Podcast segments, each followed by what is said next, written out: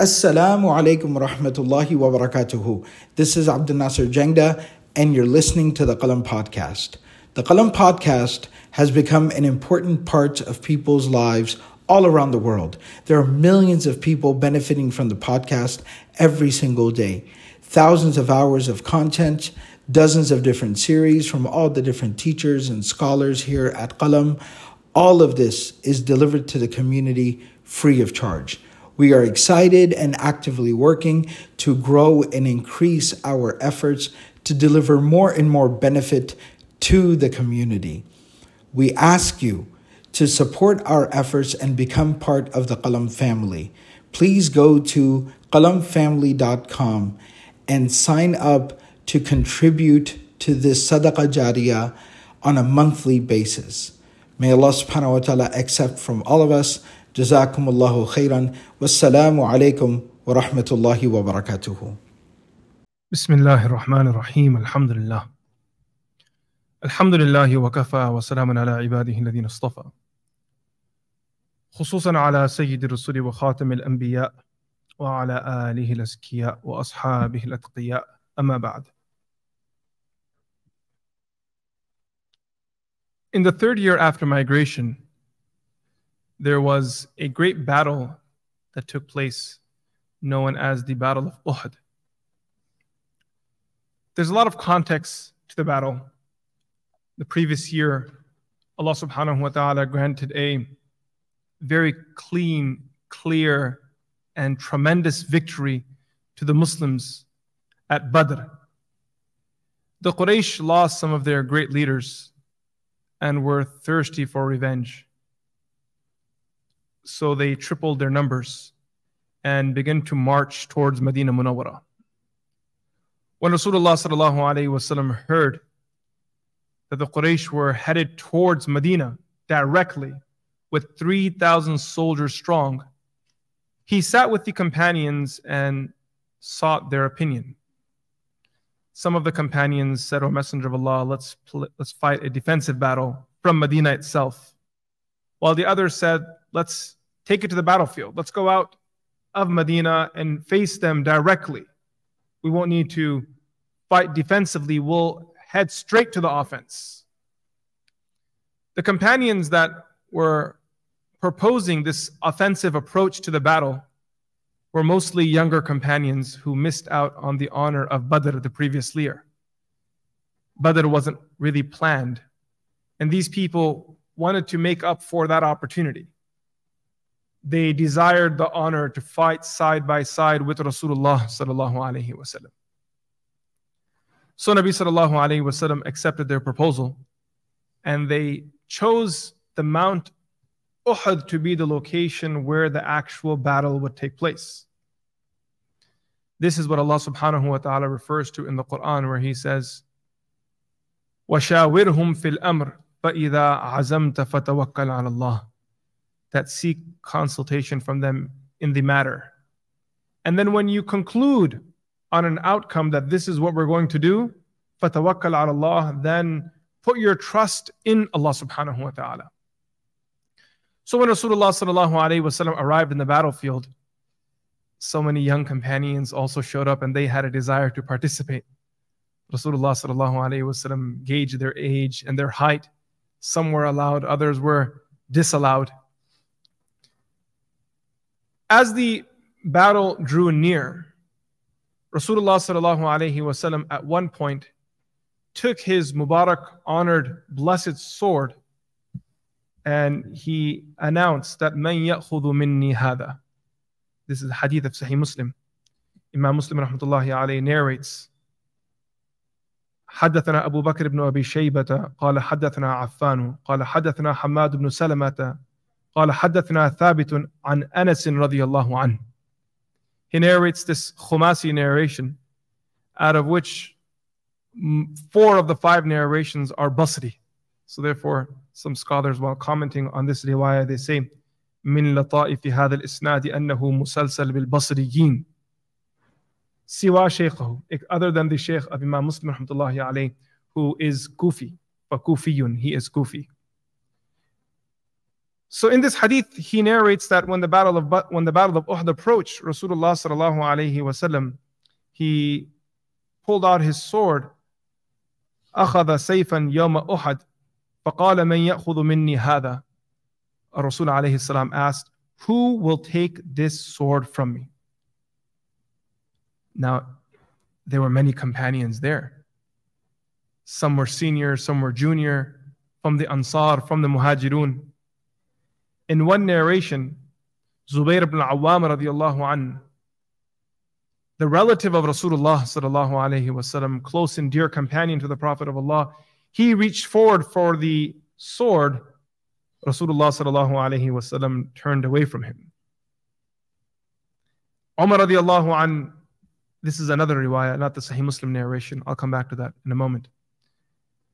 That when Umar radiallahu an reached forward, طلبه منه عمر فأعرض عنه ثم طلب منه الزبير فأعرض عنه فوجدا في أنفسهما من ذلك Umar radiallahu an reached forward, Rasulullah sallallahu alayhi wasallam didn't give it to him, he turned away.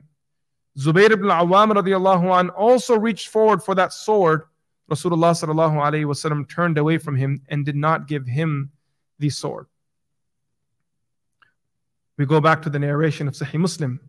فَبَسَطُوا أَيْدِيَهُمْ كُلُّ إِنسَانٍ مِّنْهُمْ Everyone was reaching forward. The O Messenger of Allah, give us the sword. We wish to be the people that are honored to carry this gift of the Prophet of Allah in the battle of Uhud. يقول أنا أنا قال then the Prophet of Allah said to the companions, فَمَنْ يَأْخُذُ بِحَقِّهِ Who will take this sword and fulfill its right? فَأَحْجَمَ الْقَوْمِ People then pulled back. All the people that were saying, we'll take it, we'll take it, they began to withdraw their hands that I'm not sure anymore. Imam Qurtubi rahmatullahi alayhi, while commenting on the narration, he says that إنما أحجم القوم بعدما كثر اشتياقهم إلى هذا السيف لأنهم عرفوا أن الوفاء بحق سيف رسول الله أمر خطير. Because when the Prophet of Allah said, Whoever takes this sword will need to fulfill its right, the companions pulled their arms back because they understood very well that this was a very serious matter. وخافوا أن يلحقهم العجز في ذلك. And they were worried that maybe they would fail to fulfill the right of that sword of Rasulullah sallallahu alaihi wasallam. A Sahabi by the name of Simak ibn Kharasha radiyallahu an. He then asked the Prophet of Allah, Ana akhidhuhu bihaqqihi, that I will take your sword with its right. I will fulfill the right of it.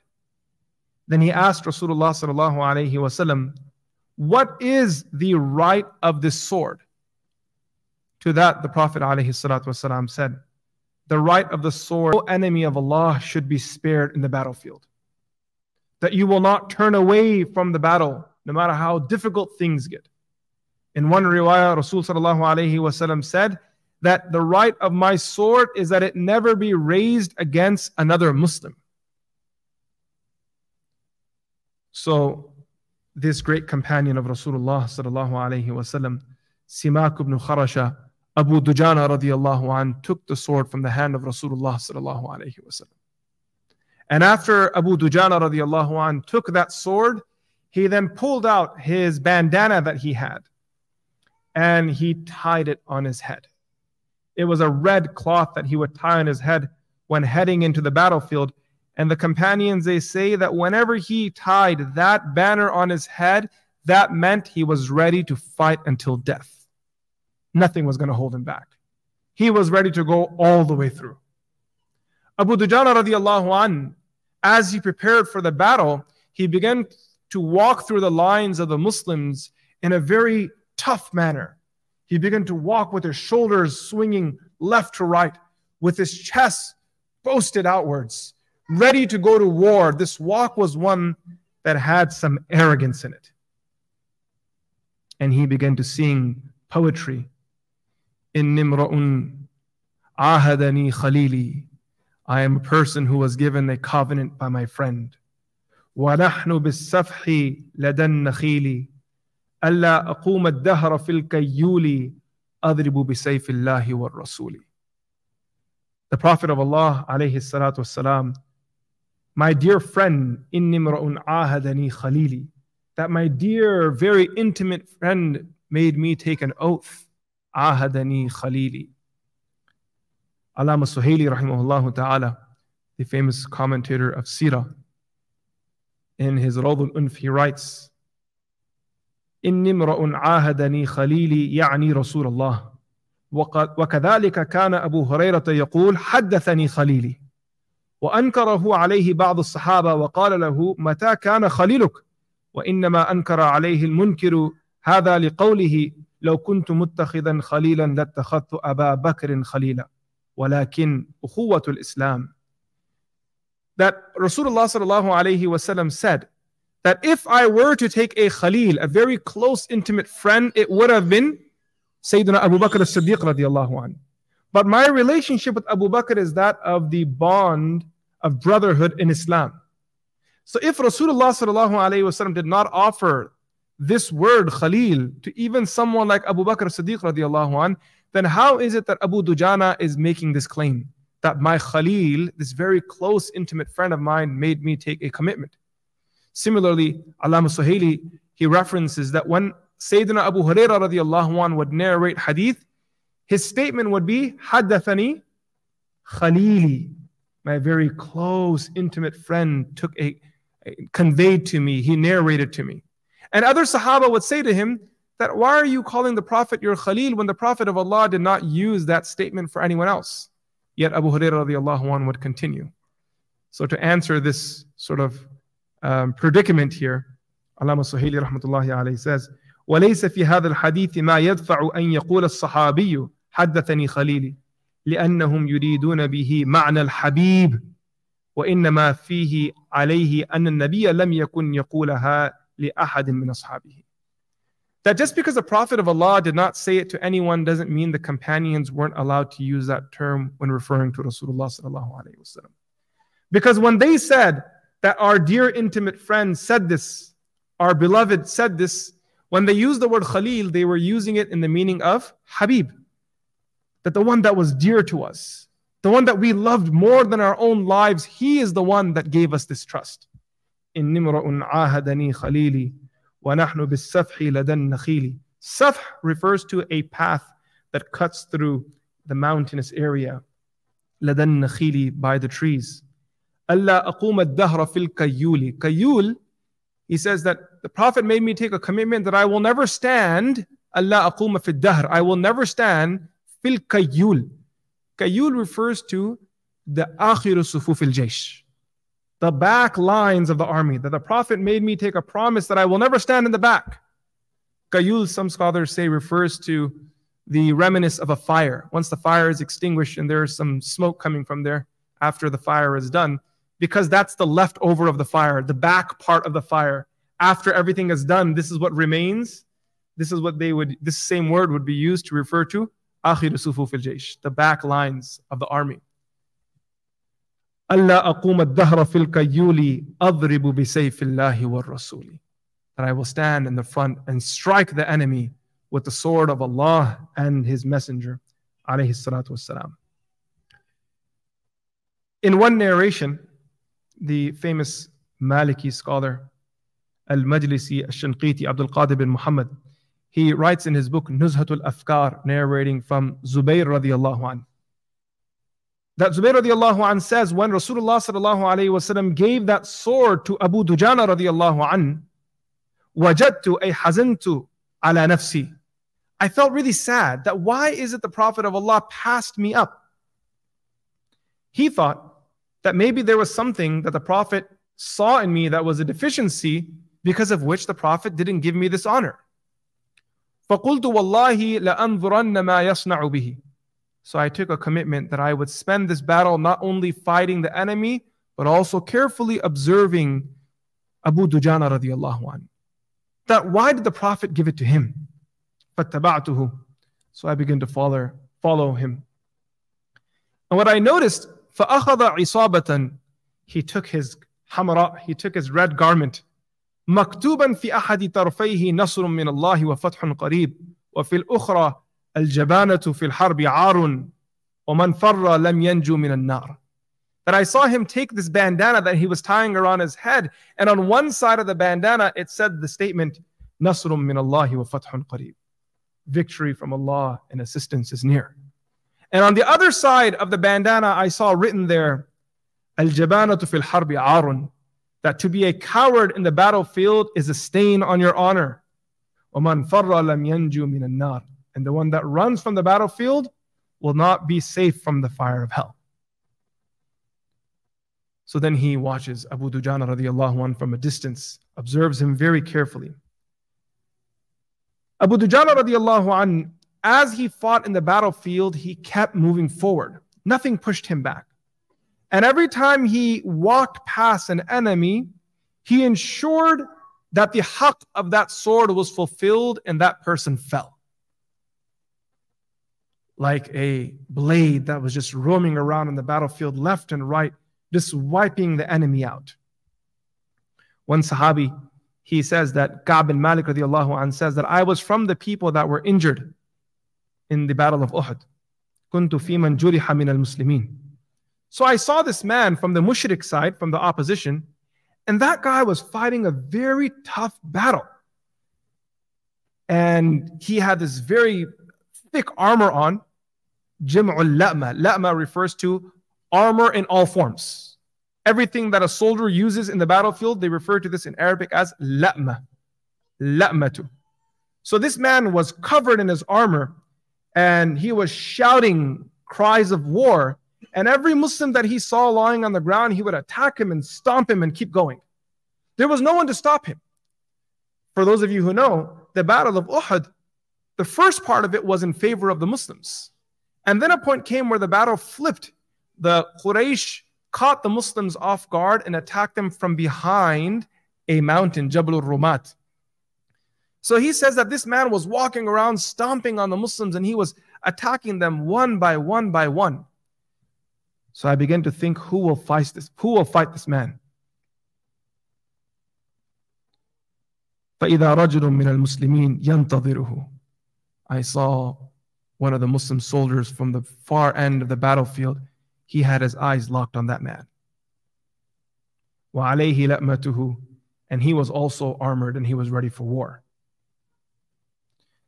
فمضيت حتى كنت من ورائه I began to follow the Muslim soldier hoping that these two would clash. In his heart, Ka'b bin Malik radiallahu anh says, فَإِذَا الْكَافِرُ أَفْضُلُهُمَا عُدَّةً وَهَيْئَةً That the mushrik, that guy that was stomping on the Muslims, he seemed to be more ready for war in his dress, in his armor, in his appearance. فَلَمْ أَزَلْ أَنْتَظِرُهُمَا حَتَّى إِلْتَقَيَا Finally, the two faced off. فضرب المسلم الكافر على حبل عاتقه ضربة بالسيف فبلغت ورقه وتفرق فرقتين. The Muslim man came, he took his sword and hit him so hard on his shoulder that he sliced the man in half. He sliced the guy in half, one strike. ثم كشف المسلم عن وجهه. The Muslim man, after striking him, removed the garment that was covering his face.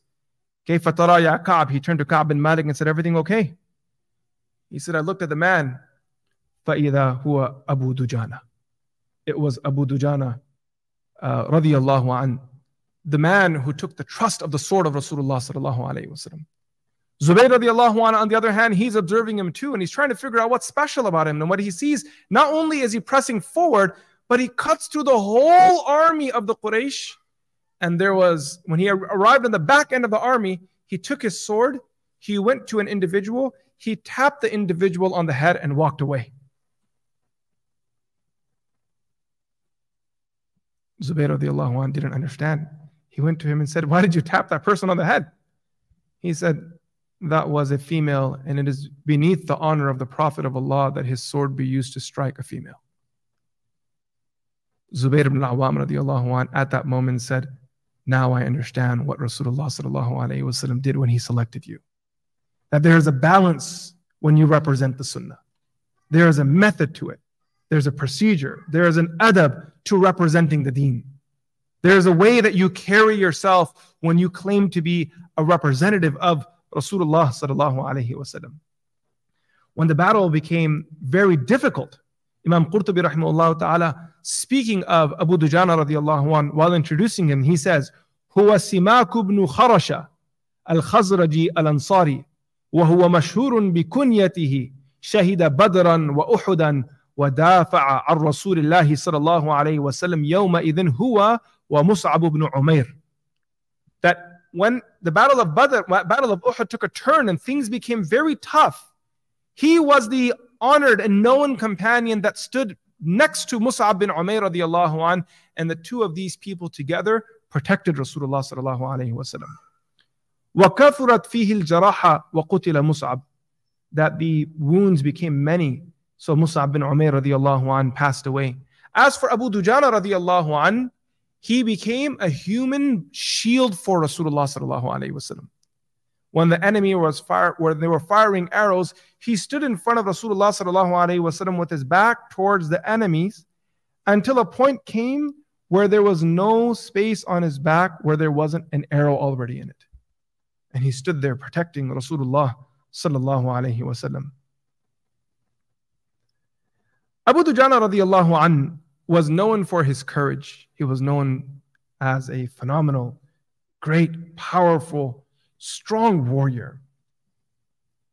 There's a narration that Imam Bayhaqi rahmatullahi alayhi narrates in his Dala'il al-Nabuwa. This narration is highly contentious, and the reality is that for the most part, the muhadithun do not accept it. But I'm going to narrate it before you not so much as a part of his story, but for those of you that are students of knowledge here, are able to acknowledge and understand that you will find some aspects of an individual's life mentioned within books, and this part of it is acceptable, and that part of it is not acceptable by the muhaddithun. So the chapter Babu ma yuthkaru min hirzi abi dujana, there's a long narration, and the sanad, the chain of the narration, has actually uh, the children of Abu Dujana radiallahu anh. If I were to read the chain in front of you, it's like his son, narrate, his grandson narrates from the son, and then the great grandson narrates from the the grandson, and the great great grandson narrates from the grandson. It's one of those chains that you see within his family. That um, Abu Dujana radiallahu anh, one night he was sleeping. سمعت أبي أبا دجانة يقول شكوت إلى رسول الله فقلت يا رسول الله بينما أنا مضطجع في فراشي إذ سمعت في داري صريرا كصرير الرحى ودويا كدوي النحل ولمعا كلمع البرق Abu Dujana radiallahu anh says, One night I was sleeping and I began to hear some sounds, all sorts of interesting sounds. فرفعت رأسي فزعا مرعوبا I lifted my head from my pillow and I was terrified. What I saw in front of me was a dark shadow so, as a soldier, he decided to attack the shadow. Where most people would run away, he thought, you know what? Let's fight it. It's fascinating how some people's minds are. When I studied in England, I had two roommates. They were Nigerian. So during the break, one was Nuruddin, the other one was Shamsuddin. They were lovely young men, lovely, mashallah. My brother and I were from America. These two were from Nigeria. We, we had a really good, interesting relationship. We were, it was, it was during one of the breaks. All the students who were from England, they had gone home to visit their families, so there were only a handful of students left in the madrasa. There were these two students from New Zealand. They were big badmash. They goofed around a lot, these two did. One of them was a gym junkie. He used to lift so much, didn't have a neck. One of those guys. He lifted a lot and he's really buff guy. So one day over lunch, he said, Guys, everyone's gone. There's only a few of us left in the madrasa. In the spirit of having some fun, I've planned a prank. So everyone was worried that what if they were the target of the prank? So I asked him, I said, What's your prank? He said, Well, I came into possession of the Scream mask. You guys know what that is. The Scream mask. I have a glow in the dark one. He said, I'm going to come to your room. Our room had two hallways. There was one that was connected to the gym, and the other one was the main hallway that we would use to access our room. He said, I'm going to come from the gym side into your room and act like I'm a jinn to scare your roommates. We tried to explain to him this was a very bad idea. He insisted on doing it. So we were lying, it's 3 a.m. in the morning. This guy, made of steel, he comes from outside the window, and there's a big window that's in our room, and the window on the other side of the window is the gym. So he starts knocking on the window and starts making ghost like sounds, jinn ghost like sounds. We were lying there.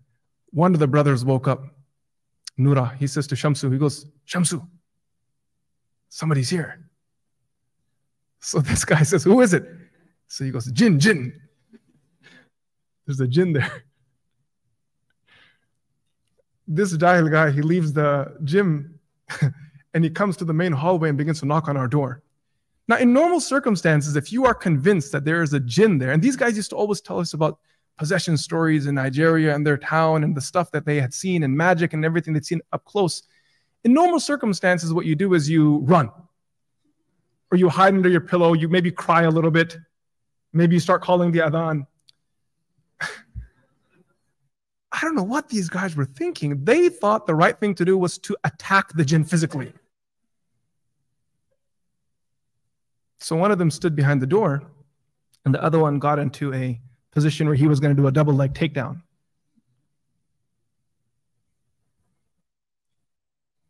My brother and I were just so puzzled. What is happening here? These guys are going on the offense against the jinn. So the guy opened the door. And as soon as he opened the door, Nura just did a double leg takedown, full mount, and he started pounding the guy in the face, one punch after another. It was like brick after brick if he didn't have that mask on, I don't think he'd have a face left. He just kept, and this guy says, uh, he starts shouting, No, no, I'm not going to say his name. He said, Oh, no, it's me, it's me, it's me. And he started saying, like, you know, please let me go. And he said, Yes, that's what I thought a jinn would say. And he, Omar, Omar, he just kept hitting that guy again and again.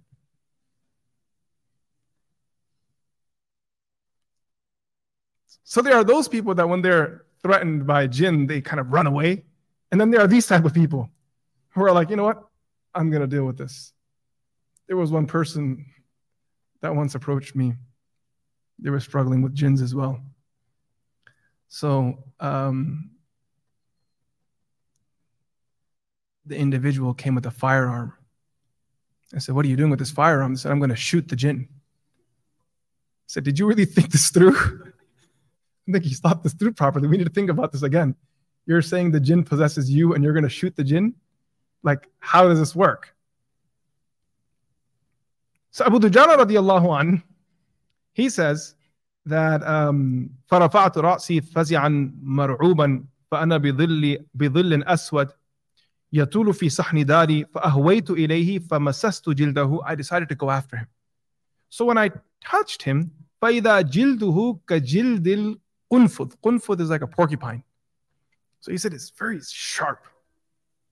فرما في وجهي مثل شرار النار شرر النار فظننت أنه قد أحرقني So then he had this very interesting interaction and with this jinn he then approaches Rasulullah sallallahu alaihi wasallam the next day and he informs the Prophet of Allah that there are jinns that are uh, bothering me. So Nabi sallallahu alaihi wasallam said, "Utuni bi dawatin wa qirtasin." Bring a paper and some ink. And then فناولها علي ibn Abi Talib فقال اكتب يا أبا الحسن. He then gave the pen and ink to Ali radiallahu anhu and said, write. فقال ما أكتب. قال اكتب. Then, the, then, then Rasulullah sallallahu alayhi wasallam, he dictated to him what to write. بسم الله الرحمن الرحيم. هذا كتاب من محمد رسول الله رب العالمين. إلى من طرق الدار من العمار والزوار والصالحين إلا طارقا يطرق بخير يا رحمن. أما بعد فإن لنا ولكم في الحق سعة فإن تك عاشقا مولعا أو فاجرا مقتحما أو راغبا حقا أو مبطلا هذا كتاب الله ينطق علينا وعليكم بالحق. إنا كنا نستنسخ ما كنتم تعملون ورسلنا يكتبون ما تمكرون. اتركوا صاحب كتاب هذا وانطلقوا إلى عبدة الأصنام وإلى من يزعم أن مع الله آلهة آخر. لا إله إلا هو كل شيء هالك إلا وجهه. له الحكم وإليه ترجعون. يغلبون حميم لا ينصرون. حميم عين سين قاف. تفرق أعداء الله وبلغت حجة الله. ولا حول ولا قوة إلا بالله. فسيكفيكهم الله وهو السميع العليم. So this is a uh, message full of just statements of Rasulullah sallallahu alaihi wasallam uh, infused with some verses of the Quran.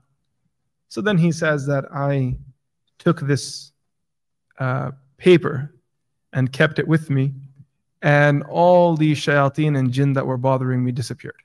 And not only did they disappear, they began to beg me to get rid of it because it was a punishment for them. So ultimately, he says, again, it's a long narration summarizing it. So then he says, I got rid of that paper then, and Allah subhanahu wa ta'ala gave me sukoon after that. I had no problem after that again. So this particular narration, Imam Bayhaqi rahmatullahi alayhi does narrate it in his Dala'il al-Nubuwah. So there is reference for it. And there are a few different chains, some not acceptable at all, while others there is some kalam and discussion regarding the authenticity of them. With that said, Ibn al-Jawzi rahimahullah has narrated the narration in his Mawdu'at, and so has Imam Suyuti rahmatullahi alayhi in his La'al al-Masnu'a fi Ahadith al-Mawdu'a. The reason why I chose Abu Dujana radiallahu anhu's story today was because those who know him know him as the great courageous warrior, the one that fought in the battle of Badr and the battle of Uhud. But there was one part of his life, one story, one specific interaction of his that I came across and I found this to be so profound, so beautiful, that we chose this gathering to be an opportunity to reflect on his life, but very specifically to focus on this statement of his. I was once traveling and I was in a hotel, and the room next to ours in the hotel was of another speaker who also traveled in to speak at that conference, Maulana Tariq Jamil Saab. So at nighttime, when he was in his room, a few of us, we went over to his room and just sat there, had tea with him. And I remember asking him, Sheikh, do you have any nasiha? So when he started giving nasiha, he referenced this exact same narration of Abu Dujana radiallahu anh that I am to share with you right now. قال زيد بن أسلم دخل على أبي دجانة وهو مريض that someone came to visit Abu Dujana radiallahu anh one day when he was sick. The great soldier, the great warrior, the one that held the sword of Rasulullah sallallahu alayhi wasallam and fulfilled the haqq of that sword. Someone came to visit him when he was sick. وَوَجْهُهُ يَتَهَلَّلْ But even though he was sick, his face was glowing, it was shining. فَقِيلَ لَهُ مَا لِوَجْهِكَ يَتَهَلَّلُ what's, what's going on here? Why are you so happy and why do you look so confident here? So Abu Dujana radiallahu an says that I have two deeds of mine that are so special and dear to me that I rely on them and lean on them to be the means of my salvation in the hereafter. If you were to stop right there, your assumption would be that one of those two things has to be what was that? Uhud. Like that has to be one of the two things. If this guy is saying, this great soldier, Sahabi, warrior, that there are two things in my life that I've done that I'm really confident are really going to come in clutch on the day of judgment.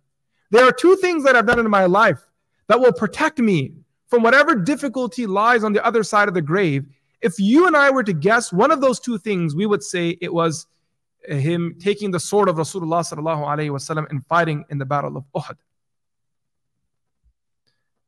But then he says, what are those two things? كنت لا أتكلم فيما لا يعنيني والأخرى فكان قلبي للمسلمين السليمة.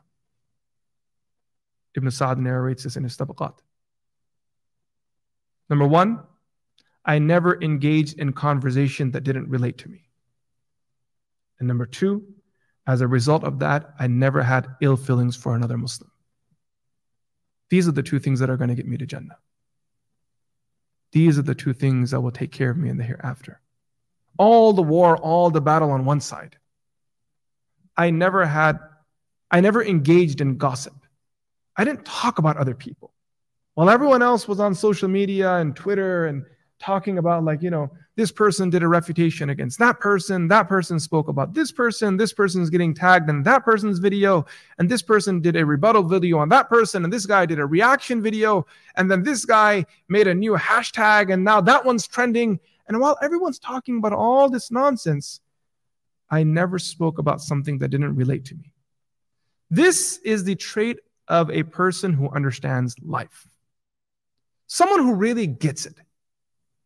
Someone who appreciates the truth of this dunya and is able to understand that everyone that you see in your lifetime, every human being you can lay, eye on, lay, lay your eyes on, even your own mother, your father, your child, your friend, your wife that you love with your heart, that in a hundred years from now, none of them will be alive. That you understand that everything that you own and everything everyone owns 100 years from now, they will belong to someone else. The house that you've worked so hard for, the person that you are madly in love with, the people who you are so vested in, all this drama of everything, give it a few years, it'll all disappear. The skin that you spend so much time putting lotion on will no longer exist, it'll disappear. The teeth that you brush every day will fall out in your mouth without even having the weight of popcorn. Your jawbones will disappear, your hair will disappear. And you look at the bodies of these people, haba'an manthura, nothing remains of them at all. Nasyam mansiya, forgotten. You can't even find their traces anymore. The reality is that your memories that you're so fond over, that you're so connected to, so committed to, one generation barely may remember you. For a few years, people will say, Hussein this, Hussein that. Give it five years, they'll forget you. A new imam will come, a new da'i will come, a new person will come. And this is the deen of Allah, so He will always find the right people to cover for those that are full of flaws. And then give it another 10 years, and that person's grave will be lost. Maybe their children will know who they are by their name, that my Baba was this. How many of you even know three facts or four facts about your grandfather that has left the dunya? Unless you've lived with him, that's different. Those of you who haven't lived with your grandparents, great grandparents, what do you know about them? That's your blood. This is you. Forget anyone else. You probably don't even know what your great great grandfather's name was. And you were the last people in the world that were expected to know anything about them. But they disappeared. They all disappeared. يا واقف عند قبري لا تتعجب عن أمري بالأمس كنت مثلك وغدا تكن مثلي. O the one standing at my grave, do not be amazed by my state. يا واقف عند قبري لا تتعجب عن أمري بالأمس كنت مثلك. Yesterday I was you. وغدا تكن مثلي. Tomorrow you'll be me. A person who understands this, this reality, won't waste a minute of theirs in gossip they won't bother. They won't talk about other people. My father was this, my aunt was this, my uncle was this, my brother is this. Forget all of that. Tell me about you. You, that's what I want to hear. Tell me about you. So Abu Dujana radiallahu anh says that ما من عمل شيء أوثق عندي من اثنتين كنت لا أتكلم فيما لا يعنيني. Never spoke about something that did not concern me. That advice of Tariq Jamil when he was referencing this hadith was so profound. He could have said anything. But the advice he gave was develop your character. Focus on yourself. Don't get caught up in gossip. And as a result of not engaging in people's business, Allah subhanahu wa ta'ala gave him the sweetest flavor that a believer can have in their heart for another, the sweetest taste والأخرى فكان قلبي للمسلمين سليما I never had hard feelings for another person. How much of our life is wasted just wrapped in the bitterness of ill feelings for other people. You don't even get to enjoy your own life. And this is caused by no one other than you. You've brought this on to yourself. فكان قلبي للمسلمين السليمة. Abu Dujana radiallahu an, he continued to serve the armies of Rasulullah sallallahu alayhi wasallam. And then after Nabi sallallahu alayhi wasallam departed from this dunya, he gave his allegiance to Sayyidina Abu Bakr Siddiq radiallahu an. There was a man that claimed prophethood towards the end of the Prophet's life, a mutanabbi by the name of Musaylama, who the Prophet very appropriately gave him the laqab Al-Kadhab. Musaylama al-Kadhab, the liar. His matter was not solved by Rasulullah sallallahu alayhi wasallam and Nabi sallallahu passed away. So Sayyidina Abu Bakr as-Siddiq radiallahu anh, one of the first things that he did after uniting the Muslims that were confused after the Prophet's passing, he took um, Khalid bin Walid radiallahu anh, and appointed him as the general, and under him sent the senior Sahaba of Medina and said, Go and deal with this false prophet. Many of the great Sahaba joined that uh, expedition. Many of them were Huffaz of the Quran, great ulama. It was after this expedition that Abu Bakr Siddiq radiallahu anh, made the intention of compiling the Quran because many great Sahaba were martyred in this. Among the people who was honored with the, the necklace of Shahada was Abu Dujana radiallahu anh. He was with the soldiers who marched against the false prophet. The first part of the battle was in favor of Musaylama and Banu Hanifa, his people. The Muslims then went on the offense, and then Musaylama and his folks uh, they retrieved into their fort.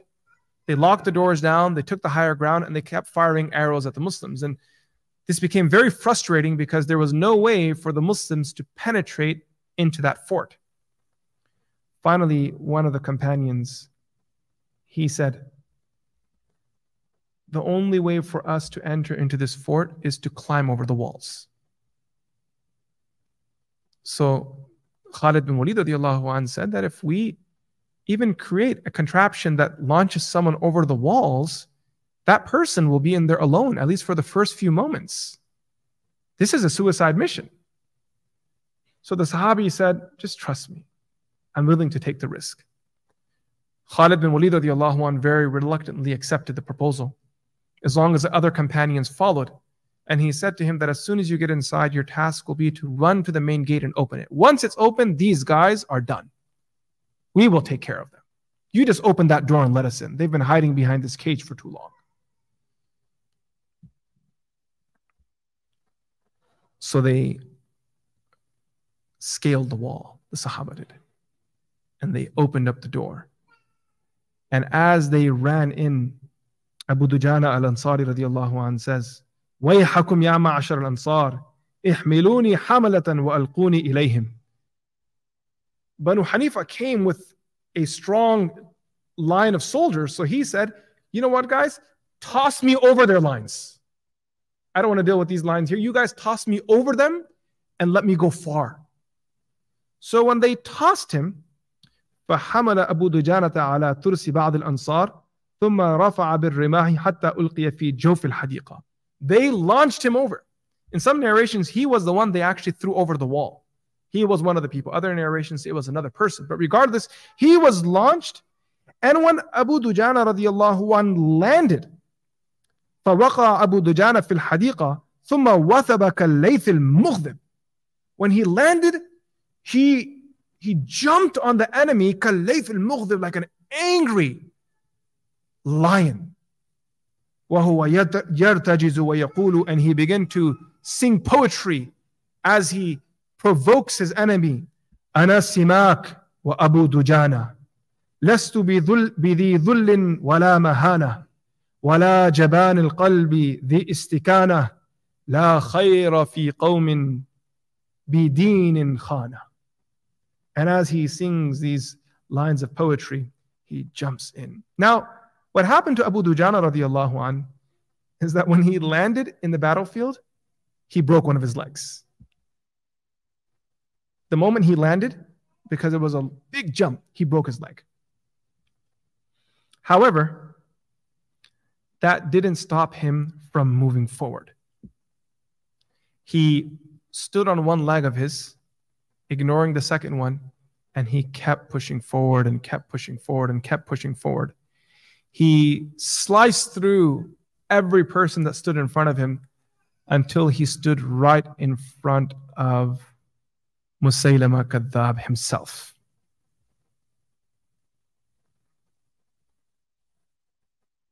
He looked at Musaylama Kadhab and he attacked him. And when he attacked him, as he hit him, from the other side, another Sahabi came, Wahshi bin Harb radiallahu an, and he also attacked Musaylama Kadhab. And the two of these two, these two people tag teamed and they killed this great enemy of Allah and His Rasul. It's fascinating because both of these people in Uhud fought on the opposite sides. Wahshi fought on behalf of the mushrikun and was the one that martyred Hamza radiallahu an. And on the other hand, who was a lion of Allah and His Messenger. On this side, Abu Dujana was the one that was fighting on behalf of the Muslims, carrying the sword of Allah's Rasul and Allah and His Rasul's sword.